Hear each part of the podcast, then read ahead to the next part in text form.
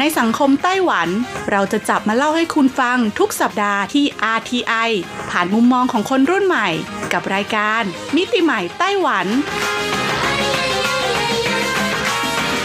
สวัสดีค่ะคุณผู้ฟัง RTI ที่เคารพทุกท่านขอต้อนรับเข้าสู่รายการมิติใหม่ไต้หวันค่ะรายการที่จะนำเสนอเรื่องราวดีๆที่เกิดขึ้นในไต้หวันนะคะดำเนินรายการโดยดิฉันดีเจยุ้ยมณพรชัยวุฒิค่ะ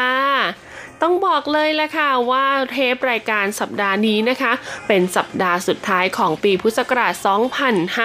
2562 แล้วละค่ะคุณผู้ฟัง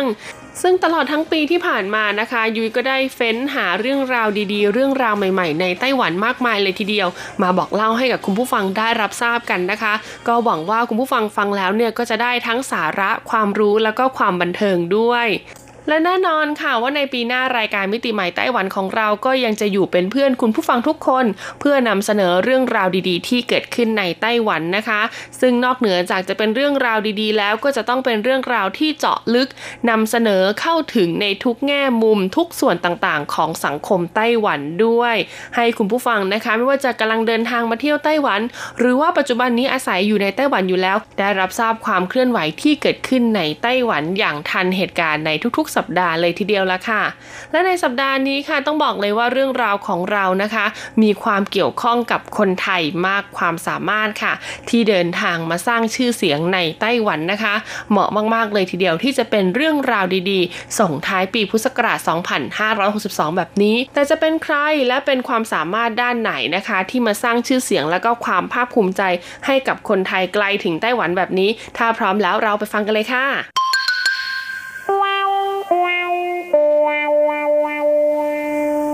หากใครได้ติดตามข่าวสารนะคะจากสถานีวิทยุ RTI ในช่วงปลายเดือนตุลาคมที่ผ่านมาก็คงจะทราบกันดีค่ะว่าเขามีการจัดพิธีมอบรางวัลนะคะให้กับผู้ชนะที่ส่งผลงานหนังสั้นซึ่งภาษาจีนเนี่ยเขาเรียกว่าเว่ยเตี้ยนอิงนะคะเข้ามาประกวดในโครงการประกวดภาพยนตร์สั้นนะคะระหว่างไต้หวันไทยภายใต้หัวข้อบ้านเกิดของฉันค่ะซึ่งต้องบอกเลยว่าโครงการนี้นะคะเขาเปิดโอกาสให้นักเรียนและประชาชนทั่วไปที่มีสัญชาติไทยหรือว่าสัญชาติไต้หวันนะคะส่งผลงานหนังสั้นเข้าประกวดได้ความยาว 3-15 นาทีค่ะโดยที่ปรึกษาของโครงการนี้ค่ะก็คือสำนักงานเศรษฐกิจและวัฒนธรรมไทเปประจำประเทศไทยนะคะส่วนเจ้าภาพที่เป็นผู้จัดการประกวดหนังสั้นในครั้งนี้ก็คือสถานีโทรทัศน์ CTS ค่ะ Chinese Television System หรือว่าหัวซื่อของไต้หวันนะคะโดยมอบหมายนะคะให้หนังสือพิมพ์สากลหรือว่า UDNBKK เป็นผู้ดำเนินการค่ะและในส่วนของผู้สนับสนุนนะคะงานนี้หรือว่าโครงการนี้เนี่ยก็ประกอบด้วยบริษัท CP ไต้หวันบริษัทซินอีเรียลเอสเตทจำกัดค่ะบริษัทไทยวินอินดัสทรีนะคะและไต้หวันเอเชียเอ็กซ์เชนจ์ฟาวเดชั่นค่ะซึ่งต้องบอกเลยนะคะว่ามีผู้สนใจทั้งคนไต้หวันและก็คนไทยเนี่ยส่งผลงานเข้าประกวดรวมแล้วกว่า200เรื่องเลยทีเดียว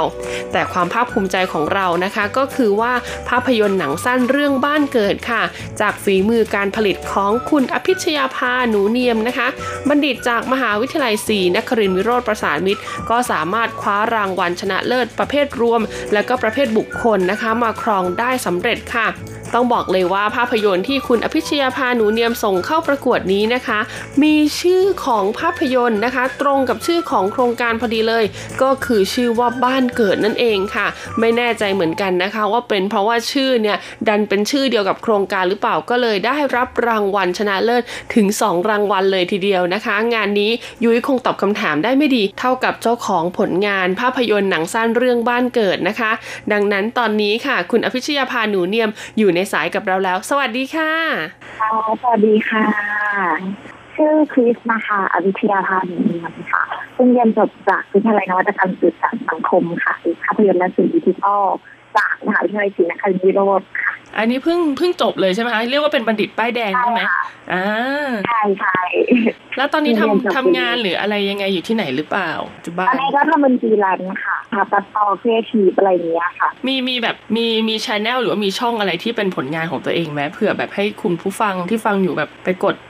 ดชมได้บ้างอะไรอย่างเงี้ยจริงๆไม่ได้มี channel จริงจังนะคะแต่ว่าก็ถ้าติดตามก็เหมือนติดตามได้ ทาง Facebook อะไรเงี้ยค่ะที่อภิชยาภาในเนียมเลยค่ะจะอัปเดตผ่าน Facebook เป็นส่วนใหญ่ค่ะแล้วเป็นไงบ้างชีวิตของจากเรียนเข้ามาสู่โหมดของการทำงานต่างกันไหมค่อนข้างต่างกันมากก็รู้สึกยังไม่ชินค่ะรู้สึกยังต้องแบบเหมือนมีอะไรที่เราต้องเรียนรู้แล้วก็ปรับตัวอีกเยอะก็จะยากหน่อยทำไมถึงเลือกที่จะเป็นฟรีแลนซ์น่ะทำไมถึงแบบไม่เข้าไปทำงานกับแบบบริษัทที่แบบเป็นงานประจำอะไรอย่างนี้คิดแบบอยากลองงานหลายๆอย่างก่อนเพราะว่าเราอ่ะถ้าเราไปทำงานประจำเลยแล้วก็จะติดอยู่กับตรงนั้นแต่ถ้าเราเป็นฟรีแลนซ์เนี่ยเรายังได้ลองหลายๆอย่างยังได้ลองแบบเป็นครีเอทีฟเป็นตัดต่อเป็นเขียนสคริปต์อะไรอย่างเงี้ยค่ะก็เลยยังอยากลองอยู่แล้วน้องคริสเนี่ยเป็นคนกรุงเทพเลยหรือเปล่าคะหรือว่าเป็นคนที่ไหนเอ่ยยังไงกรุงเทพก็คืออยู่หาดใหญ่อำเภอหาดใหญ่จังหวัดสงขลาค่ะเป็นทางใต้ของประเทศไทยก็คือตอนนี้คุณพ่อคุณแม่ก็ยังอยู่ที่หาดใหญ่อยู่ถูกไหมใช่ค่ะใช่ค่ะหาดใหญ่นี่เหมือนมีคนจีนอยู่เยอะเหมือนกันนะใช่ไหมก็มีเยอะอยู่คนแบบจีนสิงคโปร์อะไรมาเลยก็มาเที่ยวอะไรที่หาดใหญ่อยู่งั้นเราเข้าเรื่องกันเลยนะนี่เดี๋ยวพาออกนอกเรื่องเดี๋ยวฉันจะชวนมาออกนอกเรื่องนะอย่างที่เราได้เกริ่นไปนะคะว่าน้องเขาเนี่ยทำหนังสั้นนะคะเข้าประกวดในโครงการของกระทรวงการต่างประเทศไต้หวันเนาะจุดเริ่มต้นนี่คือมายังไงอะไรยังไงเอ่ยจริงๆแล้วจุดเริ่มต้นของมันก็คือมันเป็นทีสิทธิ์จบอะค่ะของเอกที่เรียนอยู่แล้วก็ในเอกอ่ะก็คือจริงๆเขาก็จะให้นักศึกษาแต่ละคนอ่ะส่งเรื่องไปพิชชิ่งก่อนว่าเรื่องใครจะได้ทำบ้างซึ่งถ้าใครได้ทำก็จะต้องมาจับจิตกับเพื่อนๆนะคะส่งเขียนแบบโพสต์ไปปุ๊บแล้วก็ผ่านไปแล้วก็ได้ทีเซนแล้วก็อาจารย์เขาก็จะคัดเลือกเรื่องที่เด็กๆมาประมาณ10เรื่องอะค่ะมาแล้วก็มาเลือกกันว่าจะเอาเรื่องไหนแล้วก็คิดก็เป็นหนึ่งในเรื่องที่ได้แล้วก็เลยมาทำเรื่องนี้เป็นจุดเริ่มต้นค่ะแล้วแรงบันดาลใจในการเลือกทำเห็นว่าเป็นหนังสั้นที่เกี่ยวข้องกับชื่อเรื่องคือเรื่องบ้านเกิดเลยใช่ไหมใช่ค่ะนี่คือเป็นชื่อตั้งแต่แรกที่ตั้งว่าใช่เป็นชื่อตั้งแต่แรกคือเชื่ออะไรตั้งแต่คิดเขียนโคโรโชส่งไปเลยค่ะว่าคือเรื่องบ้านเกิดแล้วแบบตอนทำก็มันเหมือนจะต้องเปลี่ยนเรื่องอยู่ค่ะแต่สุดท้ายเราก็เอาชื่อเรื่องนี้แบบบ้านเกิดมันตรงตัวดีที่สุดแล้วก็เลยเลือกชื่อนี้แล้วเรามีแรงบันดาลใจอะไรในการต้องแบบเลือกทำหนังสั้นในสไตล์แบบเนี้ยเพราะจริงๆมันเป็นเหมือนแบบความรู้สึกส่วนตัวของเราแหละที่แบบเรารู้สึกอินกับครอบครัวแล้วเราคือเขาเรียกอะไรประสบการณ์หรืออย่างเช่นจะเกี่ยวมันจะมีพิธีกรรมเข้ามาเกี่ยวข้องมีอะไรอย่างเงี้ยค่ะแล้วก็เหมือนแบบเราตอนสมัยเด็กเราก็เคยได้ยินอะไรนะพิธีกรรมคือหมอโนรามาเราก็เลยรู้สึกว่าจุดนี้มันเป็นจุดที่เชื่อมโยงพฤติกรรมมันสามารถเชื่อมโยงครอบครัวอะไรอย่างเงี้ยได้เราก็เลยอยากจะทำหนังเรื่องหนึ่งที่พูดถึงเรื่องนี้นะคะแล้วความที่คิดเป็นเด็กต่างจังหวัดแล้วเข้ามาเรียนที่กรุงเทพด้วยแหละคิดก็เลยมีความรู้สึกที่ถึงบ้านอยู่นิดนึงอะไรอย่างเงี้ยก็เลยสร้างหนังเรื่องนี้มาขึ้นสร้างตัวละครนี้มาขึ้นประมาณนี้อ๋อแล้วหนังเรื่องนี้ก็คือกลับไปถ่ายทำที่สงขลาหรือเปล่าคือถ่ายทำที่สงขลาที่ระโนดแต่ว่าไม่ใช่บ้านเกิดนะแต่ก็จะเป็นเหมือนแบบมันก็จะเป็นโลเคชั่นที่เราวาดฝันไว้ว่าเราอยากได้ประมาณไหนอะไรอย่างเงี้ยอาจจะไม่ได้ตรงตามแบบเราแค่ทีเดียวอะไรอย่างเงี้ยค่ะแล้วทราบข่าวสารของเนี่ยไต้หวันได้ยังไงว่าเขามีประกวดหนังสั้นเหมือนเพื่อนหรืออาจารย์นั่นแหละแท็กเฟซบุ๊กมาค่ะแล้วก็บอกว่าลองส่งดูอะไรเงี้ยแบบชื่อหัวข้อมันเข้ามากๆเลยนี่นั่นก็เลยส่งลองส่งดูค่ะแล้วก็เห็นว่ามันน่าจะไปด้วยกันกับหนังเราได้อะไรอย่างนี้หัวข้อเรื่องทั้งการเข้าร่วมอะไรอย่างเงี้ยมันดูตรงกับเรามากๆแล้วเป็นไงบ้างหลังจากที่ทราบว่าผลงานของตัวเองเนี่ยได้รับรางวัลมันก็มีตัดสินในไทยก่อนค่ะแล้วก็ไปตัดสินรวมกับไต้หวันถ้าจำไม่ผิดนะเซอร์ไพรส์เหมือนกันเพราะว่าก็ไม่คิดว่าจะได้2รางวัลก็คิดตอนแรกคิดว่าถ้าอย่างมากก็ได้สักรางวัลนึงอะไรมาแล้วคิดว่าอะไรเป็นจุดเด่นของหนังเรื่องนี้ที่ทำให้กรรมการเนี่ยเลือกเราโดยเฉพาะในส่วนของกรรมการที่เป็นคนไต้หวันในความรู้สึกของเราคุยเล็กๆน้อยๆอะไรอย่างเงี้ยเขาก็บอกว่ามันน่าสนใจอะไรก็คิดว่าน่าจะเป็นเรื่องของความน่าสนใจค่ะที่บอกว่าหนังมันมีการเอาพฤติกรรมเข้ามาเกี่ยวข้องซึ่งพฤติกรรมมันก็เกี่ยวโยงกับครอบครัวแล้วมันอาจจะเรื่องแม่ก็แปลกใหม่ในสายตาของชาวต่างชาติด้วยหรือเปล่าอะไรอย่างเงี้ยเพราะว่าเหมือนแบบโนรามันเหมือนเป็นการแสดงอย่างหนึ่งของภาคใต้ที่ไทยเนาะแต่ขณะเดียวกันมันก็ยังเป็นแบบความเชื่อของคนภาคใต้ด้วยพอรู้ว่าได้รางวัลปุ๊บแล้วรู้ว่าต้องเดินทางมาที่ไต้หวันอยากทราบว่าก่อนหน้านี้น้องคริสเคยเดินทางมาที่ไต้หวันไหม เพิ่งไปเที่ยวไต้หวันเองก่อนที่จะไปรางวัลอ้าวจริงเหรอประมาณเดือ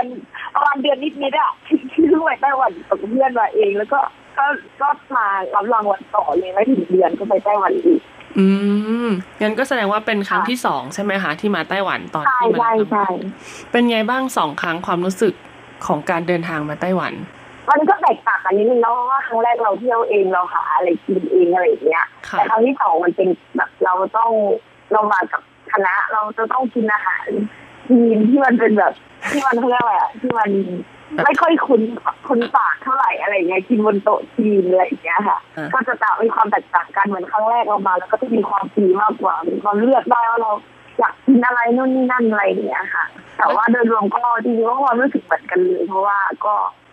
ชอบไต้หวันนะจริงๆคนเที่ยวง่ายอะไรคิดว่าเรากินชานมไข่มุกแบบวันละ3แก้วก็แปลกใหม่ดีสำหรับเราเพราะเราก็ไม่คิดว่าเขาก็จะมีแบบคล้ายๆเราอะไรเงี้ยสนับสนุนชุมชนให้แบบเป็นแหล่งท่องเที่ยวอะไรเงี้ยค่ะมีหนังในดวงใจไหมสมมติว่าแบบหนังที่เรารู้สึกว่าเอ้ยชอบจังเลยอะไรอย่างเงี้ยแบบที่ตัวก็เลยที่ชอบดูการ์ตูนอ้าวเหรอที่ชอบหนังที่เป็นการ์ตูนใช่จริงๆที่ชอบหนังที่เป็นการ์ตูนถ้าได้แอนเนี่ยถ้าถามว่าแบบชอบหนังเรื่องอะไรหนังที่นึกขึ้นมามันจะเป็นแอนิเมชั่นการ์ตูนอะไรเงี้ยมันจะมีเรื่องที่ยืนหนึ่งในใจก็คือเรื่องโคโค่อ๋อพี่เคยดูโอ้ยเรื่องนี้ดังจริงใช่เราจะพูดถึงพิธีกรรมเลยเยอะเหมือนกันเลยคล้ายๆกันหนังเลยที่เราพูดถึงการจากไปการจากไปแล้วก็การกลับบ้านอะไรอย่างเงี้ยอยู่เดียวกันใช่จริงๆคือพี่เองอ่ะก็ไม่เคยคิดว่าแอนิเมชันจะทำให้ฉันร้องไห้ได้ขนาดนี้ใช่ใช่มันดีที่สุดว่าแอนิเมชันอะไรที่มันดูง่ายแล้วก็สานได้ง่ายแล้วมันไม่จำเป็นต้องเล่าอะไรที่มันต้องซับซ้อนแต่มันสามารถทำให้เราถึงใจได้อ่ะมันทำให้เข้าถึงทุกเพศทุกวัยอะไรอย่างเงี้ยแล้วมันดีมากเลยสุดท้ายนี้อยากให้น้องคริสฝากหน่อยดีกว่าค่ะเพราะว่าหนังสั้นของน้องคริสเนี่ยจริงๆแล้วนะก็คล้ายกับชีวิตของใครหลายๆคนที่ต้องจากบ้านเกิดมาอาศัยอยู่ต่างที่ต่างถิ่นหรือว่าต่างแดนเหมือนเป็นกำลังใจหรือว่าฝากถึงคนที่ต้องแบบห่างไกลบ้านในความรู้สึกที่ท้อเหนื่อยหรือว่าแบบคิดถึงเด็กที่เราอาจจะพูดยาวหน่อยนิดนึงคือหนักแม่สัตว์ถ้าได้ดูในหนังหรืออะไรนะคะมันจะมีตัวละครที่ชื่อว่านกเป็นตัวละครใช่ไหมจริงๆตัวละครนกคิดก็เบียดมาจากตัวคิดที่คิดต้องเหมือนแบบมันเรียนไกลบ้านอะไรอย่างเงี้ยแล้วบางครั้งสังคมเมืองหรืออะไรก็ตามมันทำให้เราลืมเรียนหรือแบบไม่ได้ใส่ใจคนในบ้านได้แล้วพอรู้ตัวอีกทีอะค่ะเราอาจจะนึกถึงเขาหรือนึกถึงอะไรอ่ะที่ก็รู้สึกว่าบางทีอ่ะการนึกถึงอ่ะให้เขาเรียกว่าแค่เรานึกถึงเขาอ่ะเราใช้หัวใจใช้อะไรบางอย่างใช้การสัมผัสใช้อะไรเงี้ยโดยที่ไม่ต้องกลับบ้านที่รู้สึกว่าสิ่งนี้มันก็ช่วยเหมือนซีเต็มความรู้สึกคิดถึงได้แค่เราได้คุยกับคนที่บ้านหรือแค่เราได้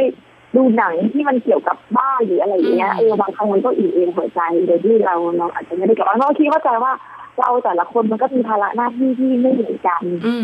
เราอาจจะไม่ได้กลับบ้านทุกปีหรืออาจจะไม่ได้มีโอกาสกลับแล้วหรืออะไรก็ตามแต่ว่าไม่อยากให้ลืมว่าตัวเราอ่ะเป็นใครมาจากไหนอะไรอย่างเงี้ยค่ะถ้าเราสามารถนึกย้อนไปได้ว่าที่เรา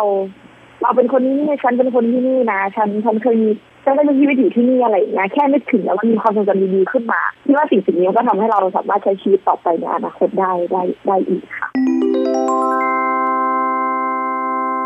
เป็นยังไงกันบ้างคะกับเสียงสัมภาษณ์ของวัยรุ่นไทยมากความสามารถนะคะที่มาสร้างชื่อเสียงและก็ความภาคภูมิใจให้กับคนไทยไกลถึงไต้หวันเลยทีเดียวค่ะเอาเป็นว่าใครที่อยากชมภาพยนตร์เรื่องบ้านเกิดนะคะอยากชมหนังสั้นที่น้องคริสเนี่ยได้ตั้งใจสื่อความหมายออกมาให้เราเข้าใจคำว่าบ้านเกิดในอีกมุมมองหนึ่งก็สามารถเข้าไปชมได้เลยค่ะที่ Facebook นะคุณผู้ฟัง CTS-Videos Contest นะคะซึ่งบน Facebook ดังกล่าวค่ะก็มีทั้งภาพยนตร์หนังสั้นเรื่องบ้านเกิดของน้องคริสนะคะที่ได้รับรางวัลยอดเยี่ยมถึง2รางวัลแล้วก็ยังมีหนังสั้นเรื่องอื่นๆที่น่าสนใจอีกมากมายที่เขาส่งมาเข้าร่วมประกวดในโครงการนี้ให้ทุกคนได้รับชมกันอีกด้วยนะคะสำหรับเวลาของรายการมิติใหม่ไต้หวันนะคะประจำปีพุทธศักราช